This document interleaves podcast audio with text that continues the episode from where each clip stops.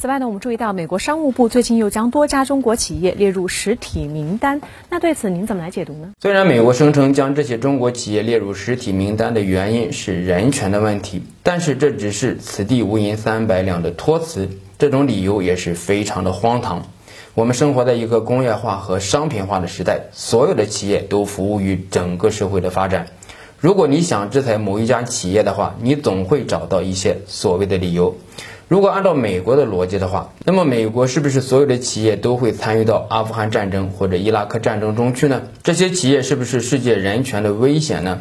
全世界是不是应该对这些美国的企业群起而攻之呢？我个人认为，美国对中国企业的制裁主要的原因有两个。第一就是一些中国企业的技术研发和创新正在追赶甚至超越美国的某些企业，这已经触碰到美国霸权所谓的核心利益。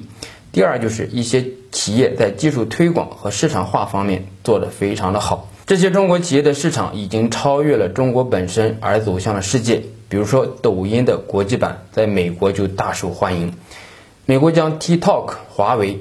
海康威视这样的创新型的企业列入实体名单，其意图是非常明显的，那就是打压中国企业在技术创新和市场开拓方面取得的巨大的成绩。一个自诩为市场经济的国家，通过政治的手段来打压外国的企业，其背后可以看到国际经济竞争背后的政治甚至是安全的动因。同时，我们需要关注的是一个非常危险的取向。